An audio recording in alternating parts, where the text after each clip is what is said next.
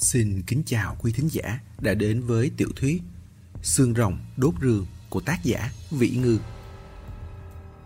Quyển 7 Chương 16 Mạnh Thiên Tư cũng không biết sau lưng có chuyện gì, Nhưng nhìn thần côn như vậy cũng biết là không ổn. Cô không kịp quay đầu lại nữa, Lập tức lộn người sang bên cạnh. Uy hiếp tới từ sau lưng, thường đều đi theo đường thẳng né tránh theo đường cong hầu như luôn chắc chắn hơn. Quả nhiên, cơ hồ ngay khi cô vừa di chuyển, tiếng nước đã vang lên. Một cái đầu cá sấu như xẻng xúc khổng lồ cắm thẳng vào vị trí cô mới đứng một hai giây trước. Tiền thể hắt nước ướt đẫm đầu cổ cô. Cô đang định đứng lên thì gió mạnh lại ập tới. Đầu cá sấu thuận thế hất về. Mạnh thiên tư không né kịp, bị cú hất này đụng ngã thẳng xuống nước mà còn cá sấu khổng lồ thì căn bản không có ý định lên bờ. Đầu cá sấu quay về chỉ là để xuống nước, gần như đồng thời với Mạnh Thiên Tư rơi xuống nước. Nó cũng dùng tư thế Thái Sơn đè đầu sòng thẳng xuống dưới. Cả quá trình chỉ diễn ra trong vòng 2-3 giây. Giang luyện cơ hồ còn chưa hiểu được chuyện gì xảy ra, mà trên mặt nước mênh mông đã không thấy cả người lẫn cá sấu đâu nữa rồi. Chỉ còn lại bọt nước tản mát bên bờ, ướt rượt một khoảng lớn. Cộng thêm hồ nước sao động không ngừng, bị quấy cho càng thêm ngầu đục. Trong đầu gian luyện u u, ba chân bốn cẳng chạy xuống bên bờ nước. Nhất thời nóng ruột sọc thẳng lên óc. Tiếng tắt trong họng, hoàn toàn không kêu ra được. Cũng không phải là hắn sợ không dám nhảy xuống, mà là nhảy cũng phải có một điểm rơi xác thực. Hiện giờ trước mặt chỉ toàn màu vàng đục, hắn biết phải đi đâu tìm người. Hắn nhìn chòng chọc mặt hồ, đèn pin trong tay xoay chuyển góc độ cực nhanh. Chỉ mong Mạnh Thiên Tư có thể ló đầu ra ở một chỗ nào đó để hắn có phương hướng cứu trợ. Nhưng trong đồng quá tối, mặt nước lại quá lớn. Ánh đèn pin thực sự chiếu không đến. Lòng bàn tay gian luyện toát mồ hôi. Đúng lúc đó, hắn lại nghe thấy tiếng thần côn kêu lên. Con kia, con kia lại tới rồi. Là con rồng đất một mắt vốn đang ngủ ngoài cửa động. Liên tiếp nhiều đồng tỉnh như vậy đúng là nên tỉnh lại thật. Tới thì tới đi, Giang luyện cũng chẳng có tâm tư đâu mà quản nó. Nhưng con này lại chỉ xông về phía hắn. Thế tới rất nhanh, thần côn đã sợ đến tắt tiếng cả rồi. Lúc Giang luyện vội quay đầu lại, vừa vặn cũng nghênh diện. Lúc con rồng đất này bốn chân chạm đất, phi nước đại tới, tuyệt đối không giống cá sấu một chút nào mà ngược lại giống y như một con chó dữ hình thể to lớn. Thần cô mắt thấy gian luyện, không chạy cũng không tránh. Còn tưởng hắn đã sợ đến ngây người. Trực giác cho rằng một giây nữa hắn chắc chắn sẽ chết vào miệng cá sấu. Vội quay đầu đi không dám nhìn nữa. Giang luyện đứng bên bờ nước, suy nghĩ xoay chuyển cấp tốc. Vốn định vào giây cuối cùng sẽ nhảy sang bên cạnh. Rồng đất không kịp thu thế, tất sẽ ngã vào trong nước. Như vậy có thể giành được thêm chút thời gian.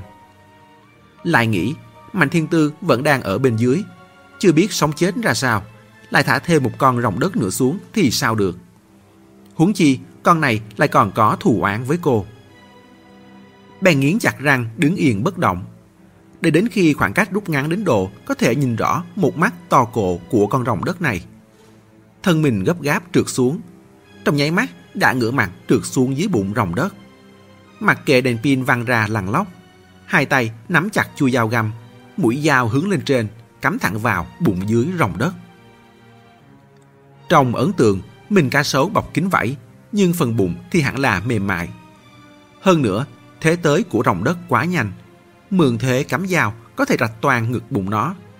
Uy hiếp của con này coi như cũng được giải trừ. Chỉ trong khoảnh khắc, rồng đất đã lướt qua bên trên hắn gian luyện chống đất, vội vã đứng dậy. Đáng tiếc là so với hình thể của rồng đất, con dao găm quả thật là quá nhỏ. Tuy đúng là đã cắm vào thịt, nhưng cách dự liệu quá xa. Rồng đất thậm chí còn không rơi xuống nước, chỉ xoay người bên mép nước, nửa thân vào nước, đầu vẫn hướng về phía hắn. Giang luyện cũng không để ý nổi tới nữa, hướng về mặt hồ gọi lớn, thiên tư. Lại rống thần côn, Chú mau nhìn xem cô Mạnh đang ở đâu. Giọng rống rất hung dữ, nhưng thực ra trong lòng đã sớm luống cuốn. Đã lâu như vậy rồi, sao Mạnh Thiên Tư còn chưa đi lên? Thần côn vội vã ứng tiếng, đèn đầu qua một đêm tiêu hao đã sớm hết pin. Lão nhặt cái đèn pin Mạnh Thiên Tư đánh rơi, vặn lên mức to nhất, quét qua quét lại trên mặt hồ. Không có, cũng không có. Nước gần bờ vàng đục, mà xa hơn, nơi ánh sáng lờ mờ, sắc nước gần như đen đặc. Nhưng bất kể là vàng đục hay đen đặc thì cũng đều chỉ nhẹ nhàng nhấp nhô, ngưng tụ một sự tĩnh lặng chết chóc. Tay thần côn rung lên bần bật. Cô Mạnh đâu? Đã xuống lâu vậy rồi, lại không phải là mà nước. Người thường đã sớm không nín thở nổi nữa. Không phải là cô đã bị con cá sấu khổng lồ bên dưới kia nuốt mất rồi chứ. Giang luyện cũng đang nghĩ đến đây, nhất thời đầu óc tê dại. Cơn dữ tợn sọc thẳng vào gan. Giờ khắc này nhìn con rồng đất một mắt, chỉ hận không thể ăn tươi nuốt sống nó. Không còn cảm giác sợ hãi gì nữa. Hắn giơ mu bàn tay lên quệt chóp mũi, kẻ răng phun ra mấy chữ. Còn không mau cút ra ngoài gọi người. Thần côn thoáng sửng sốt, lúc này mới ý thức được là Giang Luyện đang nói chuyện với mình. Vậy, vậy còn cậu? Giang Luyện không để ý tới lão nữa, nhưng tự thần côn lại ngầm hiểu ra. Giang Luyện không ở đây giữ chân cá sấu, thì sao lão có cơ hội mà ra ngoài cầu cứu chứ? Lão có muốn ở lại hỗ trợ, thì sức chiến đấu của lão cũng chẳng cho phép. Vẫn đừng nên đứng đây làm gì cho vướng tay vướng chân thì hơn. Nghĩ tới đây, không do dự nữa, Hà quyết tâm chạy vội về phía cửa động. Không ngờ là rồng đất lại như có cảm giác, vứt gian Luyện lại, đuổi gấp về phía thần côn. Gian Luyện sao có thể ngăn được? Trong tình thế cấp bách, cũng không nghĩ được đến chuyện sẽ bị thương nữa. Thò tay phải ra, ôm lấy đuôi rồng đất. Ôm rồi mới nhận ra mình sai. Chênh lệch sức mạnh quá xa, ôm rồi thì làm được gì? Chẳng lẽ còn có thể kéo ngược được rồng đất lại? Con rồng đất cũng nhận ra trên đuôi có vật lạ. Bực bội, giơ đuôi lên vẫy vẫy. Cả người gian luyện cũng bị mang theo lên không trung. Lúc sắp bị hất ra, hắn chợt nhìn thấy một mắt còn lại như quả cầu thủy tinh dưới nếp mí mắt của rồng đất. Tối qua, con rồng đất này cũng vì bị thương một mắt mà đau đến nổi điên lăn lộn, cho hắn thời gian cứu Mạnh Thiên Tư vào lối đi. Dao găm còn đang nắm trong tay. Cược một ván đi. Con rồng đất này muốn bắt thần côn hơn hay là hận kẻ đâm mù mắt nó hơn? Lúc thân mình bị quăng ra, Giang luyện dùng hết sức bình sinh, tính toán, nhắm vào mắt còn lại của rồng đất. Một tay phi dao găm tới. Thực ra, độ phi dao chính xác của Giang luyện cũng chỉ bình thường. Người mà, sao có thể cái gì cũng thạo được chứ? Nhưng may mắn ở chỗ, mắt con rồng đất này quá lớn. Dù không trúng hồng tâm thì ít nhất cũng trúng được vòng 8, vòng 10. Quả nhiên, gian Luyện bị quăng nện mạnh lên vách đá. Lục phủ ngũ tạng lộn nhào một trận. Lúc đang choáng váng thì trông thấy rõ ràng. Con dao găm kia cắm vững trong mắt rồng đất. Rồng đất tức khắc lồng lên, bò lung tung tại chỗ. Mà thần côn thì nhân thời cơ chớp mắt này, bóng hình đã biến mất ở cửa động. Giang luyện cười rộ. hạng cố sức vịnh lấy một tảng đá nhô ra bên cạnh, mượn lực đứng lên. Không quan tâm đến con rồng đất đang đau đến chết đi sống lại kia. Chỉ lớn tiếng gọi. Thiên tư! Thiên tư, cô còn sống không? Trong đồng trống trải, tiếng gọi xa xôi vọng lại trên mặt nước, bên nắp đồng đen. Mặt hồ phẳng lặng khiến lòng người sợ hãi. Tự như chưa từng nhô lên đầu cá sấu khổng lồ kia cũng chưa từng nuốt đi Mạnh Thiên Tư. Hắn nhớ lại cảnh tượng đáng sợ trong sát na khi Mạnh Thiên Tư rơi xuống nước. Đầu cá sấu khổng lồ kia cũng vào theo. Tốc độ ấy, góc độ ấy, cộng thêm cái đầu kia, cái gì mà chẳng đuổi kịp, cái gì mà chẳng nuốt được. Con cá sấu đã mù cả hai mắt ở đầu này, rút cuộc cũng từ trong đau đớn khôi phục lại, chậm rãi quay đầu về phía hắn trong một con mắt vẫn đang lung lay chui dao găm. Quả nhiên, dù đã mù hoàn toàn, nhưng cũng không ảnh hưởng đến loài sinh vật sống nhiều năm dưới lòng đất này truy kích kẻ địch. Hiện giờ, trong tay gian luyện, đến cả con dao găm bị Mạnh Thiên Tư ghét bỏ cũng không có. Chân chính tay không. hạng tính toán thời gian, ước chừng còn có thể kéo dài thêm chút ít thời gian cho thần côn. Bèn vẫy vẫy tay với rồng đất. Đến đây, cậu luyện đây lại chơi với bay thêm hai chiều. Rồng đất gầm rú xong tới gian luyện không có cơ hội tấn công nữa, chỉ có thể né tránh. Ban đầu, ỷ vào ưu thế hình thể, còn có thể miễn cưỡng cầm cự được. Về sau, dần đỡ trái, hở phải. Dù sao, cũng đã một đêm không ngủ, lại tiêu hao thể lực cả một đường. Cũng bởi, thực sự không còn ý chí chiến đấu gì nữa rồi. Đến cuối, bị đuôi rồng đất quét cho lăn lòng lóc như một con quay. Thình lình sau lưng ăn một cú quất. Trước mắt hắn tối sầm lại. Trong họng ngài ngái lại ép mình nuốt xuống. Hắn lớn tiếng kêu, này này. Vừa kêu vừa loạn tròa loạn choạng đứng dậy. Một tay giơ ra trước ngăn cản như đang đàm phán giảng hòa. Rồng đất sống nhiều năm dưới đất thì lực thoái hóa, vô cùng nhạy cảm với âm thanh. Nghe thấy tiếng, thân mình hơi khựng lại. Giang luyện nói, không chơi nữa, cầu luyện đánh không lại bay, đi đây. Dứt lời mỉm cười, xoay người nhảy xuống nước.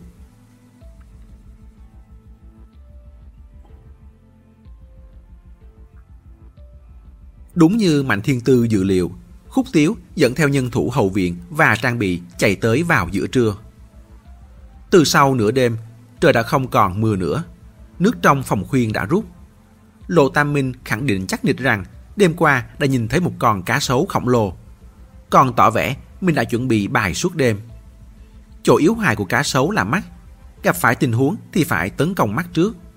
Lực táp của cá sấu rất mạnh, nhưng lực há miệng lại rất yếu. Có lúc chỉ bị một cây gậy chặn lại thôi cũng có thể khiến cá sấu không há được miệng nữa. Có điều, cuối cùng lại bổ sung một câu. Những khả năng này không phù hợp với con dí kia. Bởi con dí kia có thể nằm sấp, cũng có thể đứng dậy. Tứ chi cũng dài hơn nhiều. Lợi hại hơn cá sấu bình thường nhiều. Khúc Tiếu không cảm thấy có vấn đề gì. Dù sao cũng mang theo đầy đủ súng gây mê.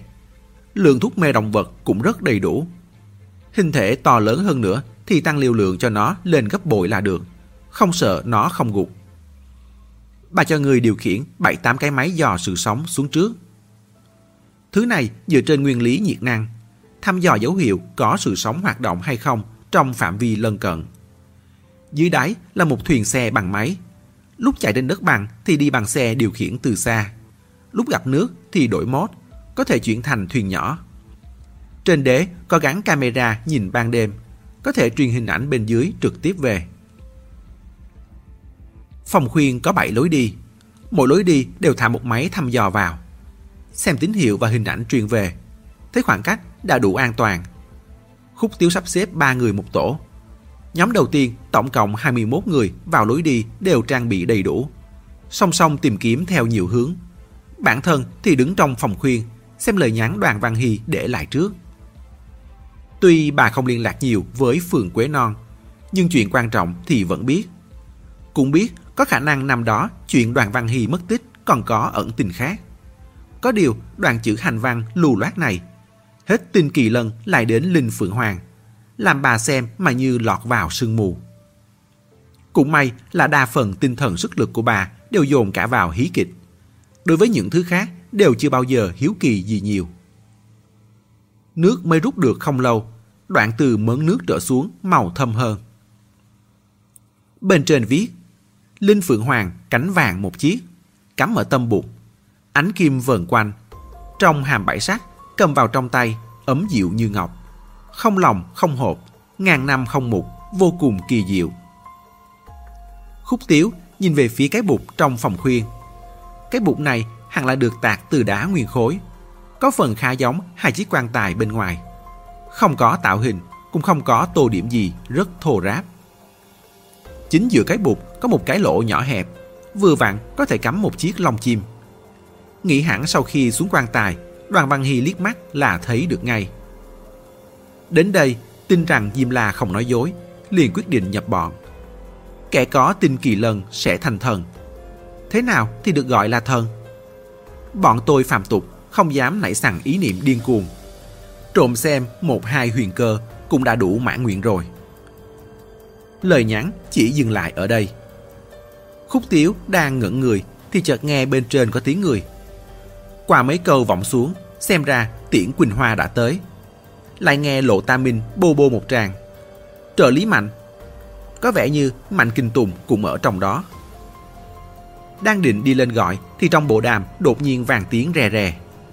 Khúc Tiếu biết có phát hiện, vội vàng nhét tai nghe vào. Quả nhiên, nghe thấy có người cao giọng báo cáo. Tìm thấy một người, tìm thấy một người. Khúc Tiếu cũng không cần truy vấn là tìm được ai. Bởi ngay giây tiếp đó, bà nghe thấy giọng thần côn hỗn loạn lắp bắp. Cô Mạnh, cô Mạnh rơi xuống nước rồi, vẫn chưa đi lên. Giang luyện còn đang ở đầu đó. Trong nước có cá sấu, trên bờ cũng có. Tổng cộng hai con. Còn dưới nước còn to hơn con kia. Vẫn chưa đi lên là sao? Trong lòng khúc tiếu đánh thịt một tiếng. Sau lưng bốc lên hơi lạnh. Còn chưa kịp nói, chợt nghe trong bộ đàm vang lên tiếng tiễn Quỳnh Hoa. Lối thứ mấy? Lối thứ mấy tìm thấy thần côn? Đầu kia lập tức đáp. Thứ tư, lối thứ tư ạ. Mọi người vào lối thứ tư. Lặp lại, mọi người vào lối thứ tư. Vừa dứt lời, cửa miệng quan tài nhanh chóng chui xuống hai người. Người đi đầu chính là em Bảy, Tiễn Quỳnh Hoa. Khúc Tiếu ngửa đầu nhìn bà hạ xuống. Tiễn Quỳnh Hoa 40 có lẽ. Từ nhỏ đã giống con trai, lại thích để tóc ngắn. Người mắt vùng thường hay nhận sai giới tính của bà. Ăn mặc cũng đơn giản. Mùa hè quần đen áo phòng trắng. Mùa đông thì thêm một chiếc áo khoác thể thao. Đừng nói là đi trong đám đông. Đi một mình thôi cũng vô cùng bình thường. So với khúc tiếu gần như là hai thái cực hoàn toàn đối lập. Có điều không thể trong mặt mà bắt hình dong. Bà làm việc vô cùng linh hoạt, cũng không rề rà lôi thôi. Tuy đôi lúc ăn nói không xuôi tai, nhưng làm việc không thiên vị, không coi thường ai, chính trực công bằng. Về tổng thể vẫn rất được lòng người. Kể từ khi xa lánh phường Quế Non, Khúc Tiếu cũng rất ít khi gặp mặt cô em bảy này. Có điều quan hệ vẫn tốt. Là kiểu gặp mặt vẫn có thể ngồi xuống trò chuyện được, miễn là không nhắc tới chuyện kia. Bà gật đầu chào Tiễn Quỳnh Hoa. Bên cạnh không ngừng có người chạy ra chạy vào. Đó là những người nhận được lệnh nhào nhào rút ra, đổi sang lối đi thứ tư. Tiễn Quỳnh Hoa vừa chạm đất đã vội vàng cởi đai treo thừng. Cũng không nói lời thừa thải, trực tiếp vào thẳng vấn đề. Chị Sáu, chị lên trấn thủ đi. Thời gian công sức của chị dùng hết vào hí kịch rồi. Trên mạng đã lâu, em sợ thân thủ chị không theo kịp. Hơn nữa, em là tài núi, chị là vài núi, cấp bậc của em cao hơn chị. Từ Thư Nhi, chị sợ là không xong rồi, em không nói chuyện với chị nữa. Nói đoạn, cũng không đợi khúc tiếu trả lời, lướt qua bà. Theo sau, quả nhiên là Mạnh Kinh Tùng, vẻ mặt lo lắng. Cũng không kịp nói gì với bà, chỉ cung kính gật đầu một cái, rồi gấp gáp đi vào theo.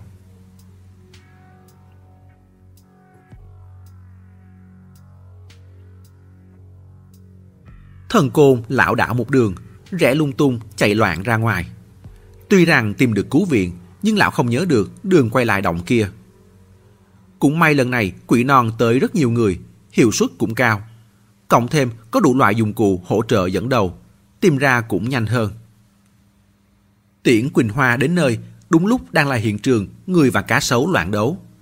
Trông thấy con cá sấu khổng lồ như vậy, bà cũng giật mình không nhẹ nhưng có hơn 10 họng súng gây mê chỉ vào. Gần 15-16 người vây quanh hồ gọi. Chỉ tính ở vị trí mắt cá sấu thôi đã cắm hai ba kim gây mê rồi. Càng đừng nói đến trên bụng. Bà thấy không có vấn đề gì lớn. Trực tiếp vòng qua đám người đó đi vào hang động. Trong động quanh quẻ hơn bên ngoài nhiều. Đèn pha từng luồng từng luồng rọi khắp. Lạ thật, ba bốn hồ núi đi vào đều đứng cách bờ rất xa tay cầm dụng cụ hoặc màn hình hiển thị, châu đầu ghé tai, tỏ vẻ kiên kỵ thứ gì đó dưới nước. Lại có một chàng trai trẻ, cả người ướt rượt ngồi bên bờ, chân rũ xuống, thậm chí còn thò vào nước. Thần côn đứng đằng sau hắn không xa, dáng vẻ luống cuốn chân tay. Tiễn Quỳnh Hoa cất tiếng, đó là... Mạnh Kinh Tùng tiếp lời, gian luyện. Tiễn Quỳnh Hoa ư ừ một tiếng. Bà đã được nghe về cái tên này, nhưng không rõ cụ thể lắm. Trong lúc đối đáp, đã có một hồ núi vội tiến lên nghênh, sắc mặt trắng bệch, đưa màn hình hiển thị cho bà xem. Tiễn Quỳnh Hoa lười nhìn, Nói đi. Sắc mặt người kia lại càng trắng hơn. Lúc chúng tôi tới đã chặn đầu cá sấu. Các anh em lập tức vây công. Tôi và những người khác đi vào thì thấy cậu Giang đang liên tục nổi lên lặn xuống trong nước. Cậu ta nói cô Mạnh đã rơi xuống nước rất lâu rồi. Nhưng chúng tôi nhìn máy thăm dò thì... Tiện Quỳnh Hoa liếc mắt qua máy thăm dò. Máy thăm dò dựa trên nhiệt năng, nhưng cá sấu là động vật máu lạnh, bởi vậy nên màu sắc không giống những động vật máu nóng bình thường. Song bởi xung quanh có sự tương phản, nên vẫn có thể nhìn ra đường nét đại khái. Dưới hồ nước này chỉ có con cá sấu khổng lồ kia, không có thứ khác. Tiễn Quỳnh Hoa nói, Thiên tư đâu? Có khi nào đã thông qua khe hở gì dưới nước thoát ra rồi không? Hồ núi kia ngập ngừng đáp, nơi này là tuyệt địa, dù có khe hở thì cũng ngấm nước. Người không thể đi qua được. Tiễn Quỳnh Hoa ồ một tiếng, lại nhìn máy thăm dò. Tức là bị ăn rồi. Nếu đã bị ăn, máy thăm dò có thể chụp được trong bụng cá sấu như thế nào không? Có thể chụp ra thấy hình người bên trong không? Hồ núi kia càng nhỏ giọng hơn. Không, không chụp được. Tiễn Quỳnh Hoa không nhắc lại nữa, im lặng vài giây mới lẩm bẩm. Tư thư nhi của chúng ta cứ thế mất đi sao? Đang nói thì chợt nghe tùng một tiếng. Theo hướng nhìn sang là gian Luyện lại xuống nước. Tiện Quỳnh Hoa mặt không biến sắc nói Làm gì vậy? Kéo cậu ta lên đi. Làm gì có ai tìm như thế? Không muốn sống nữa à? Nói tới đây, trong lòng chợt động. Nhìn lại lần nữa về phía Giang Luyện. Cậu ta đó giờ vẫn luôn ở đây nổi lên lặn xuống. Hồ núi gật đầu. Dưới nước có cá sấu mà không tấn công cậu ta à? Hồ núi hơi do dự. Cậu ấy nói con trên bờ không xuống nước, còn dưới nước không lên bờ. Hơn nữa, dù cậu ấy có bơi lại gần, thậm chí vươn tay ra rờ tới, con trong nước cũng bất động. Cậu ấy nói như vậy, nhưng chúng tôi vẫn không dám xuống nước thử.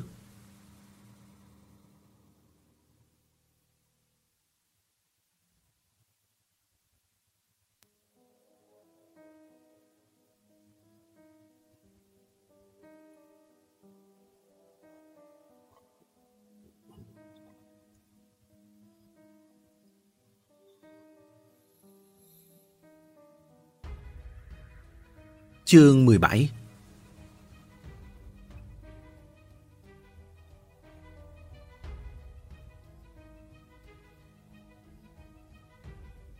Còn dưới nước không lên bờ, thậm chí người đến bên thân cũng không động tới. Tiễn Quỳnh Hoa nhíu mày. Con trong nước chết rồi. Hồ núi kia vội lắc đầu. Chưa chết, chưa chết.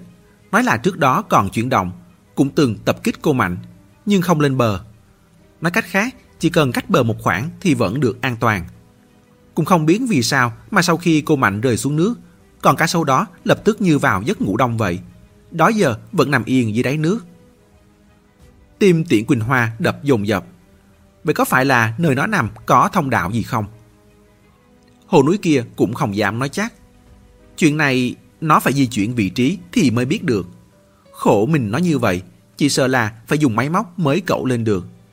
Nhưng cô Bảy, cái ao lớn như vậy, nếu bên dưới thật sự có thông đạo, thì áp lực nước thoát sẽ rất lớn. Cá sấu sẽ bị áp lực nước hút lấy, không di chuyển được đâu à. Nguyên lý này cũng giống như thoát nước hồ bơi vậy. Lực hút ở cửa thoát nước sẽ vô cùng lớn. Người mà bị hút vào thì bị ép nát cũng là điều có thể. Nhưng chú thần nói, trước đó cá sấu còn từng nổi lên mặt nước hoạt động. Hơn nữa, lúc cá sấu di chuyển cũng không thấy trong hồ có dấu hiệu thoát nước gì. Nói tới đây, mặt hồ lại vang lên tiếng nước. Là gian Luyện một lần nữa nổi lên. Nhìn động tác tác nước của hắn là biết hắn cũng chẳng còn bao nhiêu sức lực nữa. Tiện Quỳnh Hoa chẳng khen ngợi gì loại này. Biết không làm được mà vẫn làm. Trong mắt bà không phải là ngu xuẩn thì là cố ý bày ra. Bà lạnh lùng nói, đang đạp nước cho ai xem đấy. Nếu chìm xuống thật là chẳng tốn công chúng ta xuống vớt à. Nói đoạn, xoay người đi ra khỏi động. Mạnh Kinh Tùng không nhúc nhích. Y nhìn về phía gian Luyện một lúc rồi phân phó hộ núi kia. Gọi cậu ta lên bờ đi. Dù sao cũng không thể nhìn người ta chết trước mặt chúng ta được. Giang Luyện sức cùng lực kiệt bò lên bờ. Để an toàn, hồ núi đều đã rút khỏi động này. Cách gần nhất cũng là ở trong lối đi. Giang luyện không muốn đi. Một mình ngồi trên bờ nhìn hồ nước tĩnh mịch mà bần thần. Trong đầu hỗn loạn, logic tư duy gì đó đều ném hết lên chín tầng mây. Chỉ nghĩ đi nghĩ lại một câu hỏi. Sao có thể?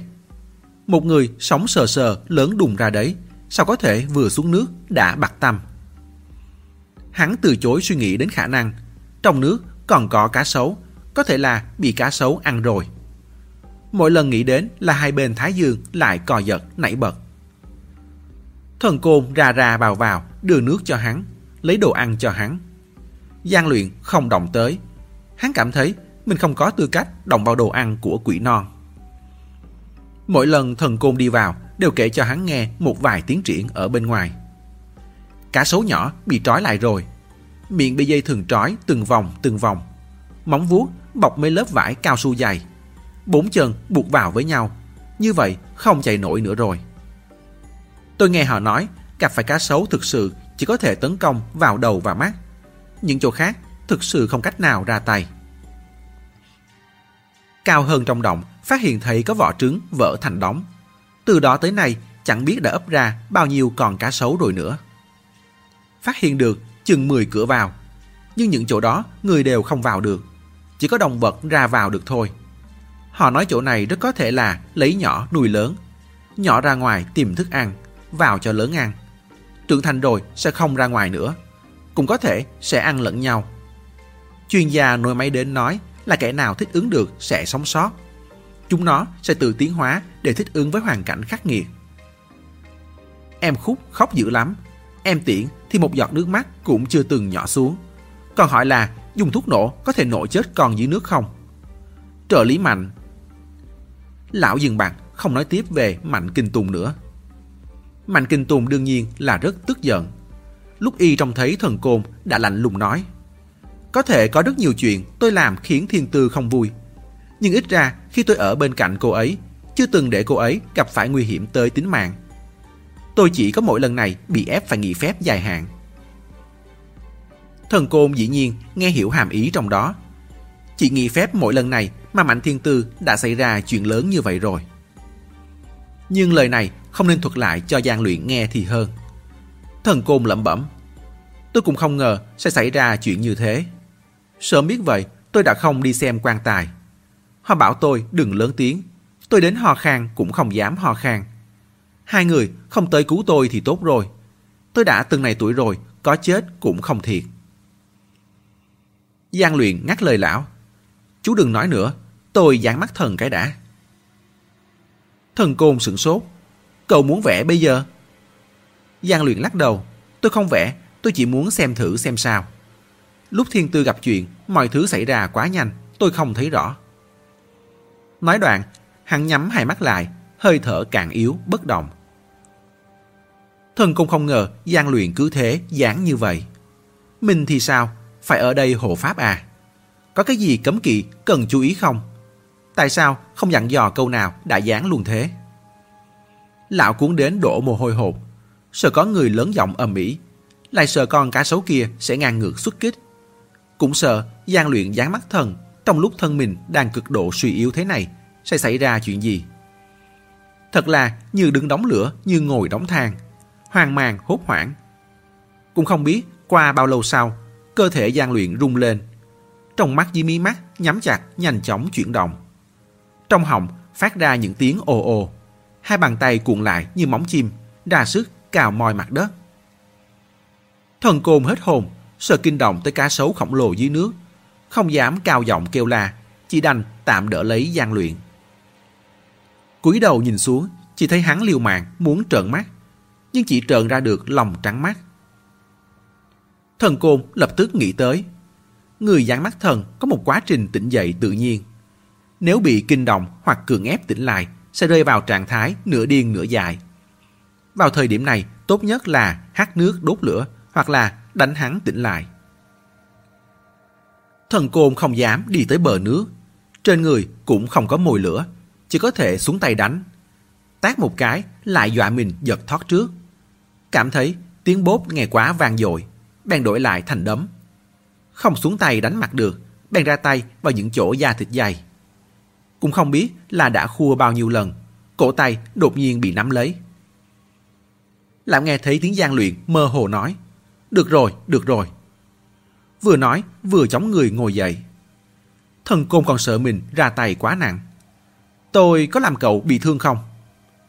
Giang luyện lẩm bẩm. Có ánh sáng. Thần côn nghe không hiểu. Hả? Giang luyện ngẩng đầu lên nhìn lão, có phần kích động. Tôi thấy rồi, lúc thiên tư rơi xuống nước, trên mặt nước có một chỗ nổi lên vần sáng, vàng kim sắc màu. Nhưng rất nhanh sau đó đã biến mất. Sau khi cá sấu chìm xuống thì ánh sáng biến mất. Câu này đã nhắc nhở thần côn. Có phải là vần sáng vàng kim có bảy sắc không? Tôi cũng từng thấy đó. Chuyện xảy ra trước đó quá nguy hiểm, vậy mà lão lại quên bén mất chi tiết này. Lão lắp bắp, thuật lại tình hình lúc mình trông thấy ánh sáng một lượt. Giang luyện nhạy bén, chú ý tới điểm tương tự. Lúc đó, cá sấu đang di chuyển. Thần côn gật mạnh đầu. Dưới đáy hồ chắc chắn có thứ gì đó bị cá sấu che lại. Chỉ khi cá sấu di chuyển, vị trí lệch khỏi mới có thể lộ ra được chút ít. Giang luyện kích động đến rung giọng. Chúng ta đi tìm cô Bảy thôi. Nói không chừng thiên tư đang bị nhốt dưới đó đấy. Tuy nhiên, Tiễn Quỳnh Hoa lại chẳng có hứng thú gì với phát hiện của Giang Luyện. Bà đã được nghe kể mọi chuyện xảy ra đêm qua qua lời Lộ Tam Minh. Trong mắt bà, Giang Luyện còn đáng trách hơn cả thần côn. Thần côn xuống cửa quan tài còn có nguyên do. Dù sao cũng không ai ngờ được rằng rồng đất lại đột nhiên nổi điên. Nhưng Giang Luyện thì biết rõ bên dưới có nguy hiểm lớn mà vẫn muốn xuống cứu người. Đó không phải là mất não thì là gì. Hơn nữa, cứu được ai đây? Cuối cùng còn không phải là hậu viện quỷ non mang theo trang bị vào động. Lúc này mới cứu được người ta à. Thành sự không có, bại sự có thừa. Bà có thể nhận nại nghe hắn nói hết đã là rất lễ độ rồi. Nghe xong bà hỏi hắn Cái gọi là màu sắc có khi nào là cậu hòa mắt không? Hay có khi nào là nước bị chiếu sáng phát ra chiếc xà, tản xà gì đó không? Giang luyện đáp không phải hòa mắt nhưng có phải chiếc xà tản xà hay không thì hắn không chắc. Tiễn Quỳnh Hoa cười khẩy. Với hình thể của con cá sấu kia, chỉ dựa vào chúng tôi thì không có cách nào di chuyển được. Máy cẩu không thể vào được. Thuốc nổ chúng tôi cũng bàn bạc rồi, nhưng không biết địa hình bên dưới thế nào. Rất có thể sẽ gây ra đổ sụp quá nguy hiểm. Hơn nữa, nó cũng không chết. Cậu bơi tới gần nó, nó bất động. Nhưng cậu đẩy nó, chuyển nó, lật nó thì sao? Thế nên Cậu tìm tôi là muốn tôi hỗ trợ cái gì? Giang luyện nghe ra giọng điệu bà bất thiện, nhưng vẫn kiên trì trả lời. Khi trước, con cá sấu đó có di chuyển. Nếu gặp phải nguy hiểm, nó rất có thể sẽ di chuyển. Chúng ta có thể dẫn dụ nó đi. Tiện Quỳnh Hoa ngắt lời hắn. Dẫn dụ đi rồi thì sao? Với sức chiến đấu của nó, quỷ non chúng tôi sẽ phải chết bao nhiêu người. Dù thật sự có ánh sáng sắc màu, nhưng nếu như dưới bụng nó chỉ là một cục đèn tinh thạch màu sắc thôi thì sao? Ánh sáng thì tương đương với thiên tư à? Đúng là không tương đương. Có quá nhiều thứ không chắc chắn. Giang luyện nghiến răng. Nhưng dù chỉ có một chút hy vọng thôi thì chúng ta cũng nên thử một lần. Khúc tiêu đó giờ vẫn ngồi bên cạnh, hai mắt sưng đỏ, không nói tiếng nào. Chỉ khi nghe đến đây mới nói giúp Giang luyện một câu. Em Bảy, cậu ấy chỉ lo cho thiên tư thôi. Dù chỉ là một tia hy vọng chúng ta cũng nên thử một lần. Tiễn Quỳnh Hoa cứng rắn ngắt lời bà. Chị Sáu, đây không phải là hát hí kịch. Đừng bảo là em không lo cho thiên tư. Em đi suốt đêm tới đây không phải vì thiên tư thì vì ai. Nhưng em biết thế nào gọi là chấp nhận hiện thực. Nếu thiên tư thực sự còn sống, dù có phải chết, em cũng sẽ liều mạng cứu nó. Nhưng hiện thực sờ sờ trước mắt, trên dụng cụ hiển thị rõ ràng như vậy em sẽ không lấy một tia hy vọng gì đó để ngụy trang. Tung lấy ánh sáng gì đó để mọi người hy sinh vô ích. Nếu chúng ta đã bàn bạc xong xuôi là giao chuyện này cho mà nước, thì cứ chờ đến lúc mà nước phái người thích hợp tới đây đi. Xem ra cuộc đối thoại này không có hiệu quả rồi. Giang luyện cười cười. Không sao à, cháu bảo với cô một tiếng vậy thôi. Cô Mạnh ít nhiều cũng là tại cháu nên mới xảy ra chuyện. Cháu sẽ tự nghĩ cách cho mọi người một câu trả lời. Nói xong, xoay người rời đi. Thái độ kiểu gì vậy chứ? Tiễn Quỳnh Hoa nổi giận, lớn tiếng nói với Mạnh Kinh Tùng. "Giúp cậu ta lại cho tôi. Mấy ngày nay đừng để cậu ta xuất hiện trước mặt tôi. Cũng không cho phép cậu ta lại gây chuyện nữa. Mạnh Kinh Tùng ứng tiếng, nhanh chóng ra khỏi lều. Đằng sau vòng tới tiếng Tiễn Quỳnh Hoa vẫn chưa nguôi giận. Phiền nhất cái loại không biết tự lượng sức mình này. Mạnh Kinh Tùng ra khỏi lều rồi, bước chân liền chậm lại. Chỉ đưa mắt nhìn Giang Luyện sải bước tới mép hố, mà thần côn thì đang chạy đuổi theo đằng sau. Hai ba hộ núi cũng nghe được tiếng nói từ bên trong truyền ra, đều chạy tới bên Mạnh Kinh Tùng. Trợ, trợ lý Mạnh, cô Bảy nói phải nhốt, chúng ta phải lên cùng bắt cậu ta lại thật à. Mạnh Kinh Tùng gật đầu, phải. Y thò tay vào túi, lấy một điếu thuốc ra. Không nhanh không chậm ngậm lấy. hồ núi cách gần nhất vội lấy bật lửa ra, ân cần châm cho Y. Mạnh Kinh Tùng mặt không đổi sắc, rít mạnh một hơi. Lại thông thả phun ra, lúc này mới nói. Không phải không đuổi kịp sao?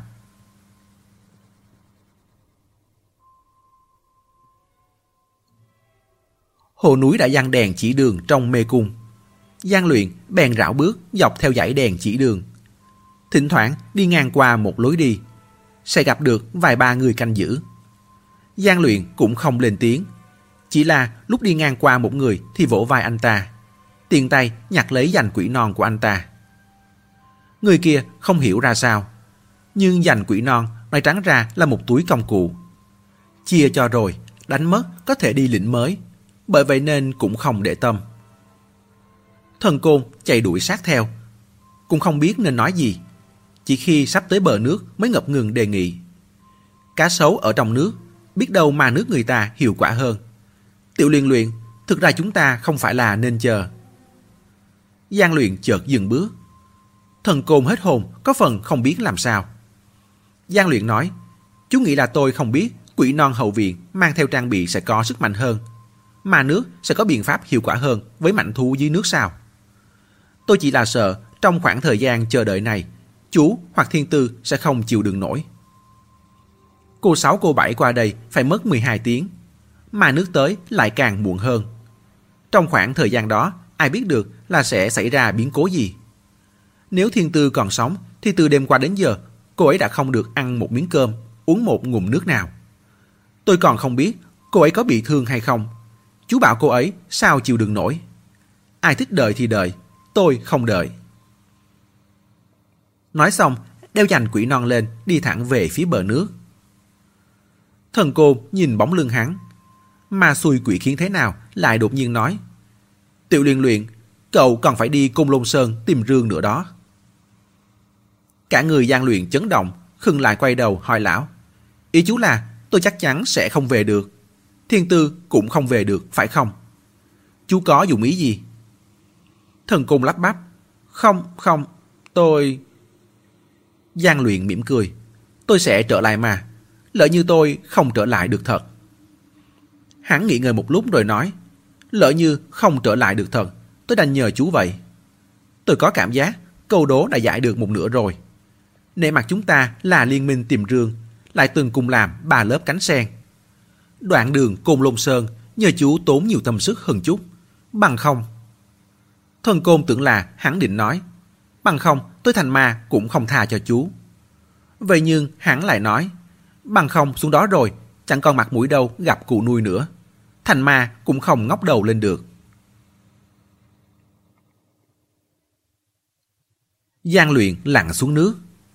Hắn đã lặn xuống rất nhiều lần, có mấy lần còn sờ đến lớp vải xù xì dày cứng, vẫn còn ấn tượng đại khái với đường đi. Cuối cùng, sau mấy lần nổi lên lấy hơi, hắn lại mò tới con cá sấu khổng lồ kia. Có thể hiểu được vì sao con cá sấu này lại bất động. Nó có hình thể và lớp vải an toàn như vậy, thì cần gì phải e sợ loại tôm tép như hắn. Lần cuối cùng, Giang Luyện nổi lên mặt nước, hít vào một hơi sâu. Lúc vào nước, còn trông thấy thần côn đứng cách bờ không xa, như một gốc cây già. Một gốc cây già khiến người ta yên lòng. Chuyện mình giao phó thần côn chắc chắn sẽ tận tâm làm. Giống như tận tâm với mấy người bạn bị hung giảng ám kia vậy. Hắn lặn xuống nước, lần sờ dọc theo người con cá sấu kia. từ đuôi đến thân rồi đến cổ. Xác định được đại khái vị trí của đầu. Giờ phút này, hắn cảm thấy mình hơi vô lại. Tao tới gần mày, mày bất động. Sờ mày, mày bất động. Thế giờ, tao đánh mày, mày có còn bất động được nữa không? Hắn nắm chặt bàn tay lại thành quyền, bổ mạnh về phía mắt cá sấu. Một quyền không đủ, lại thêm quyền nữa. Thần cung nói, chỗ yếu hại của cá sấu là mắt. Thực ra, có ai mà chỗ yếu hại lại không phải mắt đâu.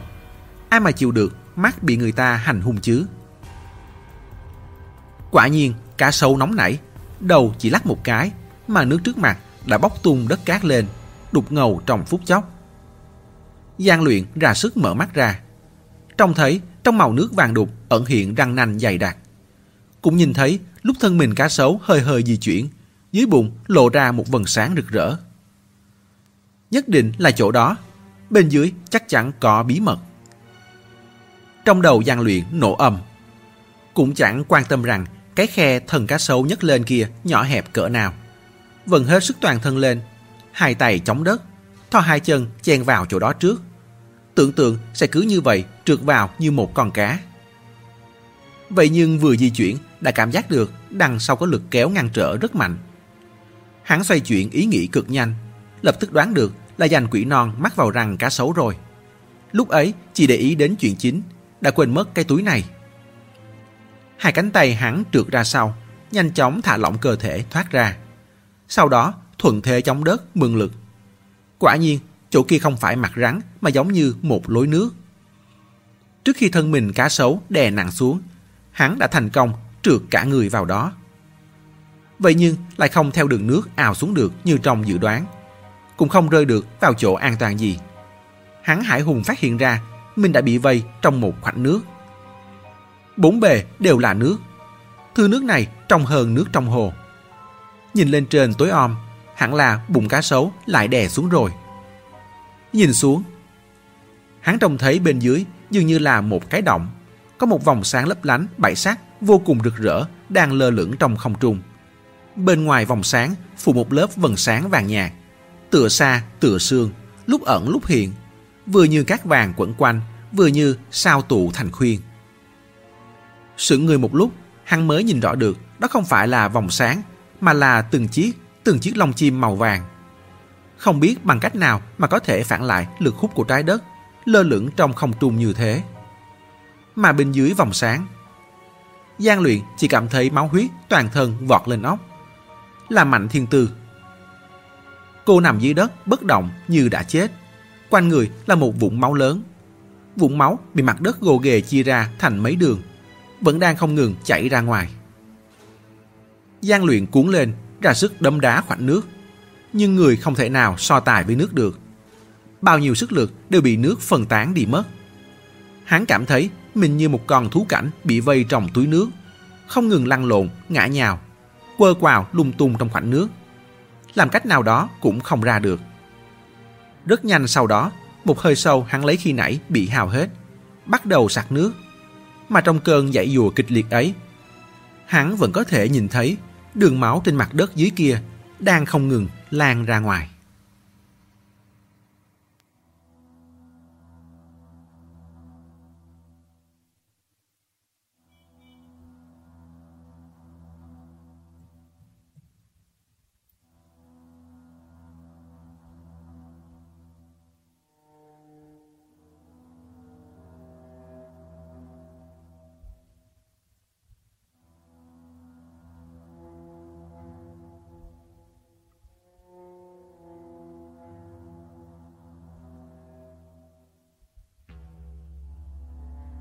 Chương 18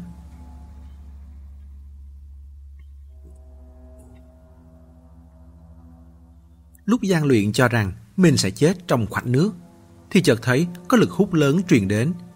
Cả người, thần bất do kỹ, lập tức bị đẩy dồn ra khỏi khoảnh nước, ngã mạnh xuống đất. Bị ngã cú này không có chút phòng bị nào, trực tiếp khiến hắn trăng sao bay đầy trước mắt. Nhưng lúc tay hắn chạm vào máu của Mạnh Thiên Tư, sền sệt, lạnh lẽo, lại lập tức tỉnh táo lại, dùng cả tay cả chân bò tới bên cạnh cô. Vừa nhìn đã thấy trên chân cô có hai chỗ da thịt rách toang. Máu chính là chảy từ vết thương này ra. Trong lòng gian luyện hoảng loạn, vội vàng thò tay đi kéo giành quỷ non. Tay sờ vào khoảng không mới nhớ ra rằng ban nãy hắn đã vứt nó đi rồi. Hiện giờ quả thật là tay không tất sắc. Muốn xẻ áo ra băng bó cũng không có công cụ. Hắn kéo vạt dưới của chiếc áo phong mặc bên trong áo khoác của mình ra. Dùng răng cắn nghiến lấy xé ra. Lại tước thành từng giải, từng giải. Hai tay run run băng lại cho cô. Xong xuôi mới vươn tay lần sờ lòng ngực cô. Trong động lạnh lẽo, bản thân hắn cũng vừa ngâm mình trong khoảnh nước. Lòng dạ rối loạn, tâm tư không ổn định. Nhất thời sợ không thấy độ ấm, cũng không thấy tim đập. Hoảng sợ đến đổ mồ hôi lạnh đậm trán. Lại đi dò mạch đập trên cổ cô. Quên tiệt mất mạch trên cổ nằm ở đâu. Chỉ có thể dò qua dò lại trên cổ cô. Trong lòng không ngừng tự hỏi. Tại sao sờ không thấy? Tại sao lại sờ không thấy? Đột nhiên, lòng bàn tay dò được một tia mạch đập lên xuống vô cùng yếu ớt. Sát na đó, vậy mà lại không phản ứng được ngay. Hắn giật mình sửng sốt. Trong nháy mắt, mừng rỡ khùng xiết, kéo người cô vào lòng, không ngừng gọi cô. Thiên tư, thiên tư.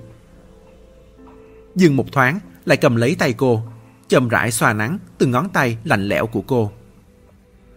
Huống đồng thắng là một người cản thi, thường hay kể chút chuyện liên quan đến người chết.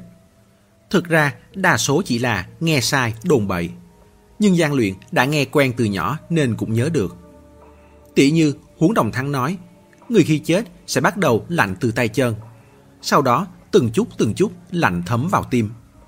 Bởi vậy nên không muốn người chết đi thì phải chà nóng ngón tay cô ấy, rồi bóp cấu thật mạnh cho cô ấy có trì giác trở lại.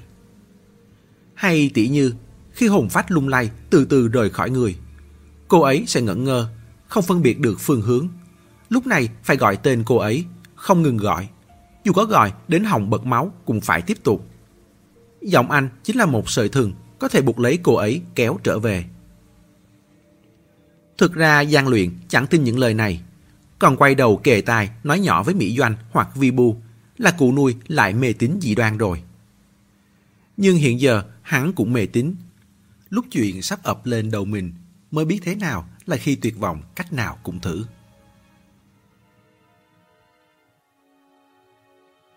Cũng không biết là qua bao lâu sau, chợt nghe thấy tiếng Mạnh Thiên Tư rên lên một tiếng rất nhẹ. Giang luyện chỉ cảm thấy hốc mắt nóng lên, cũng không dám cúi đầu xuống nhìn, sợ mình xuất hiện ảo giác nghe nhầm. Hắn ôm chặt cô hơn một chút, dò xét hỏi. Thiên Tư. Hắn giọng tay lên, bắt lấy mọi tiếng động dù là nhỏ nhất trong động này. Rút cuộc cũng đích thực nghe thấy tiếng cô gọi hắn. Giang luyện à. Tim Giang luyện tuột về vị trí cũ, quên cả nói. Chỉ không ngừng gật đầu. Cúi xuống nhìn, thấy cô khép hờ mắt, sắc mặt trắng bệch, màu môi cũng tái nhợt. Cô khẽ khẽ nói, tôi nằm mơ, mơ thấy mình bị lửa thiêu. Nhưng tôi rất lạnh, cả người đều đau đớn. Giang luyện vươn tay, nhẹ nhàng gạt mấy sợi tóc dính trên mặt cô ra. Không phải bị lửa thiêu, là bị thương. Răng cá sấu găm vào chân cô nên bị thương. Không sao đâu, chỉ là vết thương nhỏ thôi. Không sao đâu, chỉ là vết thương nhỏ thôi. Lời này bảo là nói cho cô nghe, không bằng bảo là nói cho mình nghe. Mạnh thiên tư hơi hé mắt ra, đầu cô nặng trĩu. Ý thức như đá vậy, trĩu xuống khiến đầu cô bị kéo nặng xuống chỗ thấp hơn. Trước mắt cũng mơ hồ. Nhìn người như nhìn lớp lớp bóng chồng. Mọi thứ quanh thân đều nhẹ bẩn. Như thể một khắc sau sẽ bay lên. Chỉ có anh thôi à? Giang luyện đáp. Mọi người đều muốn tới. Tôi thông minh nhất nên tới trước tiên. Khóe miệng Mạnh Thiên Tư khẽ nhếch lên một nụ cười yếu ớt. Cô nhắm mắt lại nói. Lại nói vớ vẩn, ai muốn tới đây chứ? Giang luyện thấy hơi thở cô dần yếu đi. Lại thấy cô nhắm mắt, trong lòng căng thẳng, vội lắc người cô. Thiên Tư, đừng ngủ, nói chuyện với tôi đi. Mạnh Thiên Tư chỉ cảm thấy mệt lử. Mệt đến mức mi mắt cũng không nhấc lên được, giọng rất thấp. Tôi ngủ một lúc thôi, lát nữa anh gọi tôi. Giang luyện biết để cô ngủ giấc này rồi, chị e sẽ không tỉnh lại được nữa. Cuốn đến toát mồ hôi lưng, ra sức tìm chủ đề nói chuyện với cô. Thiên Tư, ban nãy tôi gặp được U7 của cô. U7 cô lợi hại thật đấy, suýt nữa đã trói tôi lại rồi. Lần này quả nhiên thu hút được đôi chút sự chú ý của cô. U7 của tôi, U gây khó dễ với anh à. Bà ấy vẫn luôn như vậy, lời nói không êm tai, nhưng thực ra bạn tính tốt lắm. Nếu bà ấy nói gì khó nghe, anh đừng để bụng. Giang luyện cười, không đâu, tôi từng phải đi ăn xin, ăn cắp cơ mà. Lời khó nghe gì mà chẳng từng nghe rồi. Nếu cô từng gặp cảnh, một đám người vì một cái bánh mà đạp cô ngã lăn lòng lóc, thì nghe vài câu khó nghe có là gì đâu. Hắn trông mong cô sẽ thấy hứng thú với chuyện này. Như vậy, hắn có thể trắng trợn tô vẽ lên năm đó bị đạp như thế nào. Tại sao lại ngã đến lăn lòng lóc để gợi lên hứng thú của cô, khiến cô có tinh thần hơn chút. Vậy nhưng Mạnh Thiên Tư lại chỉ ừ một tiếng, không nói gì nữa. Giang luyện không ngừng tìm chủ đề nói chuyện với cô. Lúc thì nói mà nước sắp tới rồi. Lúc thì nói Mạnh Kinh Tùng bỏ cả nghỉ phép đang chờ bên trên. Có vẻ như cũng không có hiệu quả. Mắt cô càng lúc càng lười mở.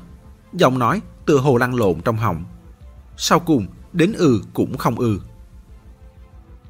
Giang luyện có thể cảm nhận được thân mình cô nhũng ra. Cô lại sắp ngủ rồi. Hắn nhéo mạnh lưng cô một cái. Nhìn cô chợt nhíu chặt mày vì bị đau. Hỏi cô. Thiên Tư, tôi kể cho cô nghe về mẹ tôi bao giờ chưa? Mạnh Thiên Tư ngỡ ra.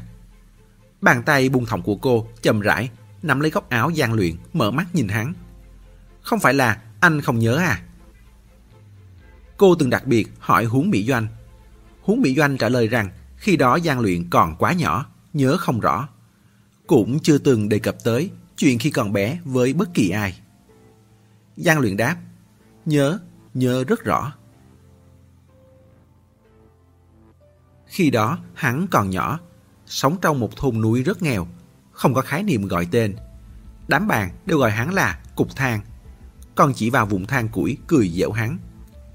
Cha hắn là một người đàn ông què chừng 4-50 tuổi, rất hung dữ, rất đen, thích uống rượu.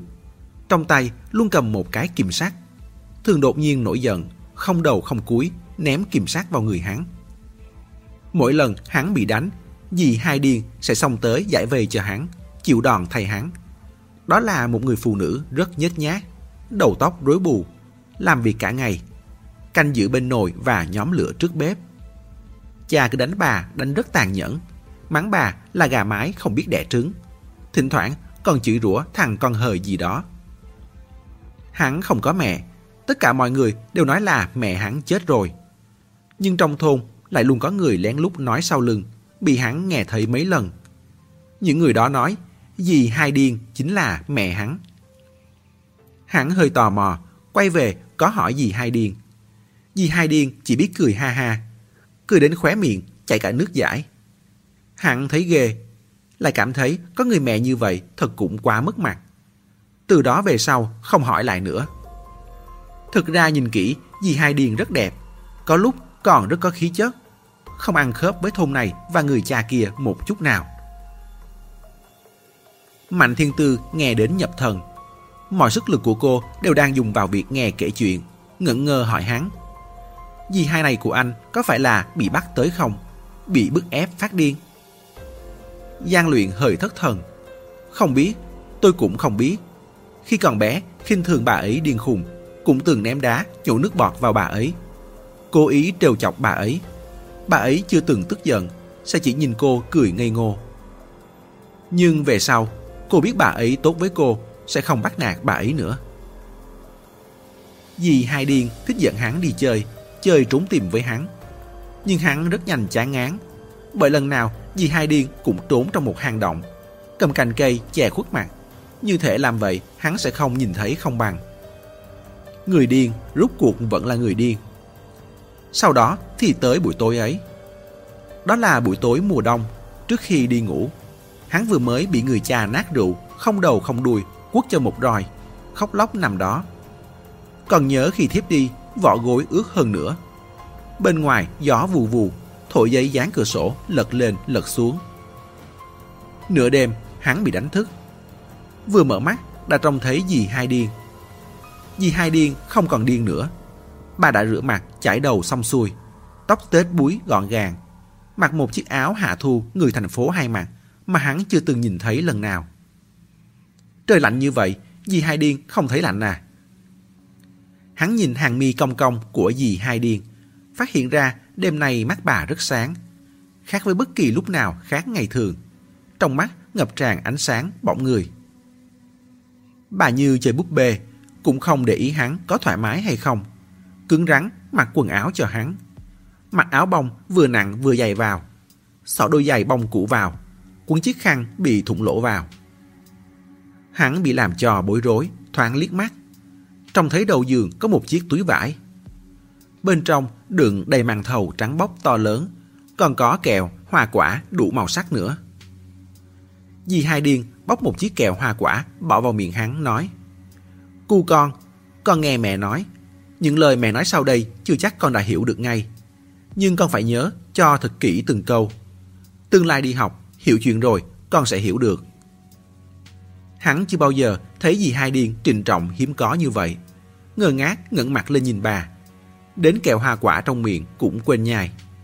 Chỉ nhớ là hình như viên kẹo đó vị cam. Bà nói, mẹ là mẹ con, nhưng người kia. Vẻ mặt bà khinh bỉ, còn nhổ phì một tiếng. Không phải ba con. Con họ Giang, tên là Giang Luyện. Giang trong Giang Hà, Luyện trong luyện mãi thành thép. Con phải đi rồi, hang động mà mẹ vẫn thường dẫn con tới chơi trốn tìm. Con đừng sợ tối, vào thẳng trong cùng có một lỗ chó. Con còn nhỏ có thể chui ra được. Chui ra rồi là một con đường. Con chạy dọc theo đường đi ra ngoài. Đừng quay đầu lại.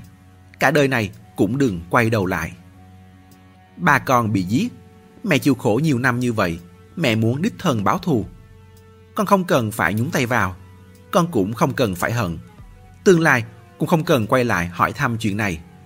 Mẹ sẽ kết thúc tất thảy. Con ra ngoài rồi, quên hết những chuyện này đi. Chỉ cần quan tâm đến chuyện chạy về phía trước. Con phải có một cuộc đời trong sạch. Nói tới đây, dì hai điên một tay xách túi vải, một tay kéo hắn ra ngoài. Hắn bị kéo mà lảo đảo. Mở cửa ra, tiếng gió đít gào. Người trong thôn đều đã ngủ, bên ngoài rất tối. Chỉ có căn phòng này là còn sáng đèn. Hắn muốn trở vào phòng. Nhưng dì Hai Điên đứng chặn trước cửa như một môn thần bằng đồng. Bà duỗi túi vải vào lòng hắn, nói Đi, đi ngay bây giờ. Vừa nói vừa đẩy hắn. Hắn ôm chặt túi vải, lão đà lão đảo, lại vẫn đứng yên tại chỗ. Dì Hai Điên ngồi xổm xuống, dịu dàng gọi hắn. Giang luyện. Đừng sợ, mẹ biết con còn nhỏ, một mình sẽ sợ hãi.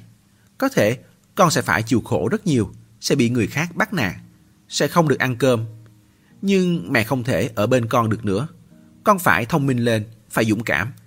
Thấy chuyện không ổn thì bỏ chạy, một mực chạy. Cuộc đời con không phải là ở đây. Mẹ không thể đưa con đi, nhưng mẹ chúc phúc cho con.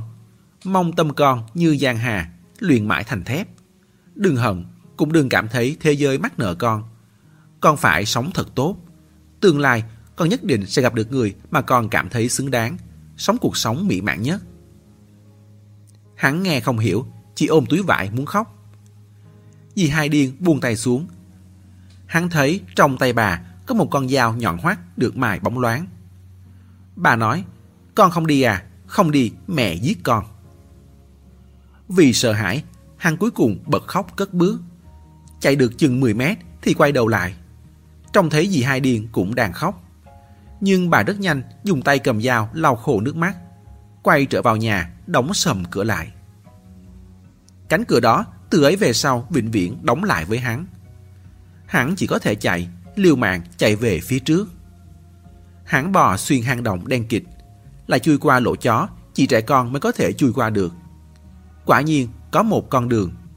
Hắn chưa từng thấy đường, quanh co ngoằn ngoèo, uốn lượn vòng vèo, như một sợi dây nhỏ dịu dàng vẫn quanh núi non trập trùng.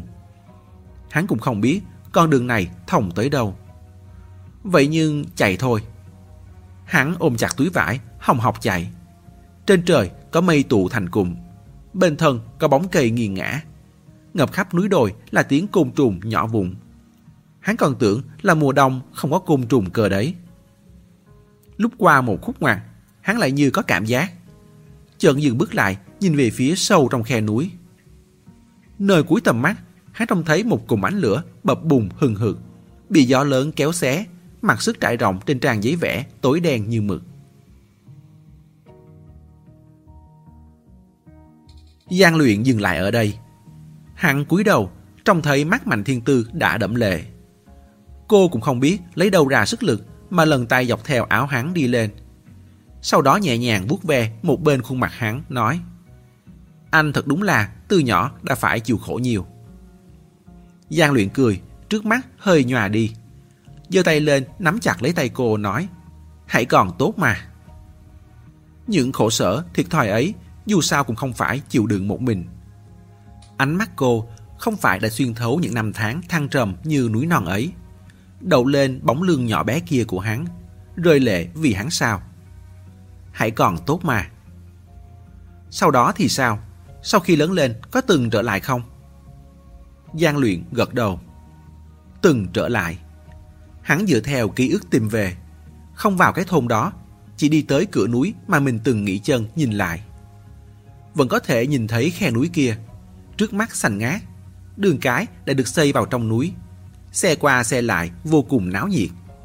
Tài xế trên đường cũng rất nhiệt tình. Liên tiếp có người đổ lại hỏi hắn có muốn đi nhờ xe không. Hắn cười từ chối, sau đó đi bộ ra khỏi núi, mua mấy cân lê ở một láng hoa quả bên đường, mượn nước rửa rồi ăn luôn một quả. Dưới láng còn có rất nhiều công nhân làm đường câu được câu không nói chuyện với ông già bán lê. Không biết là ai nói đến vùng này có tiền. Ông già lắc đầu liên tục. Nào có, mười mấy hai mươi năm trước nghèo lắm, vợ cũng cưới không được, phải dựa vào mua. Lại hạ giọng, còn có cướp nữa. Để mắt tới, vợ chồng son người ta từ bên ngoài tới, giết nam, giữ nữ. Đám công nhân làm đường kinh hãi giật thoát. Giang luyện xách túi lê còn lại lên, xoay người ra khỏi láng. Mẹ nói với hắn, muốn đích thân chấm dứt mọi chuyện, không muốn hắn xen vào. Cũng không muốn hắn nhớ, chỉ muốn hắn có một cuộc đời trong sạch. Hắn nhận ân tình này, hắn cố hết sức lòng không oán hận. Trước sau vẫn luôn cười với tất cả mọi người, tất cả mọi chuyện. Hắn không biết mình có làm được tâm như giang hà luyện mãi thành thép, thật không nữa.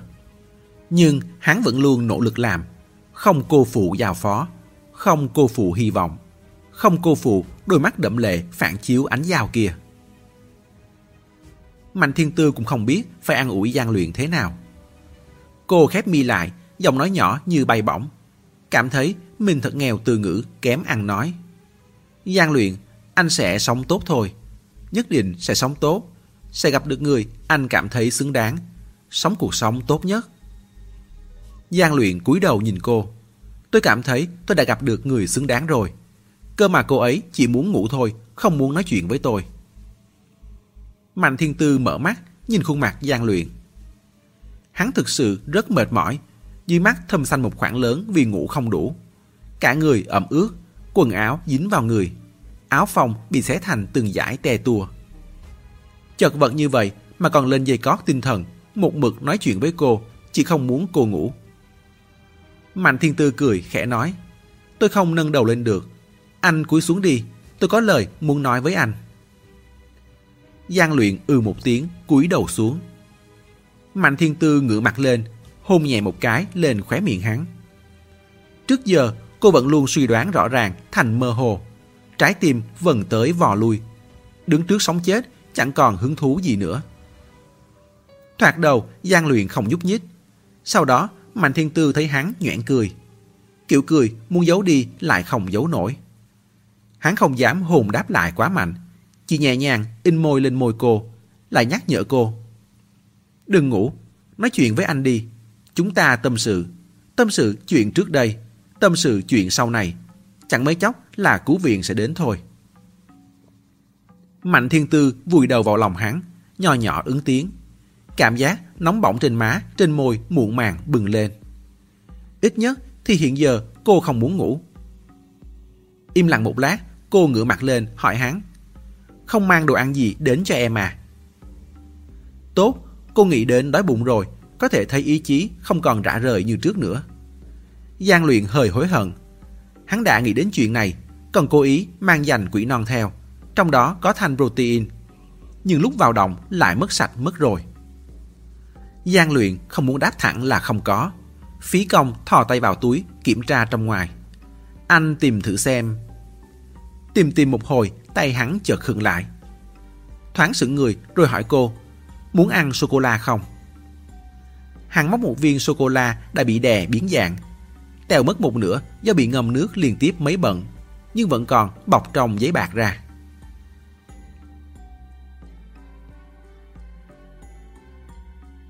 Kết thúc chương 18 cũng là kết thúc quyển 7. Mời quý thính giả tiếp tục theo dõi chương 1 của quyển 8 trong audio tiếp theo. Diễn biến gì tiếp theo sẽ xảy ra đây? Mời các bạn đón nghe. Đừng quên đăng ký kênh, bật thông báo để được đón nghe sớm nhất. Còn nếu các bạn thấy hay, thì hãy chia sẻ và donate ủng hộ để có kinh phí duy trì việc đọc. Thông tin donate thì có để ở dưới phần miêu tả. Xin cảm ơn các bạn rất nhiều.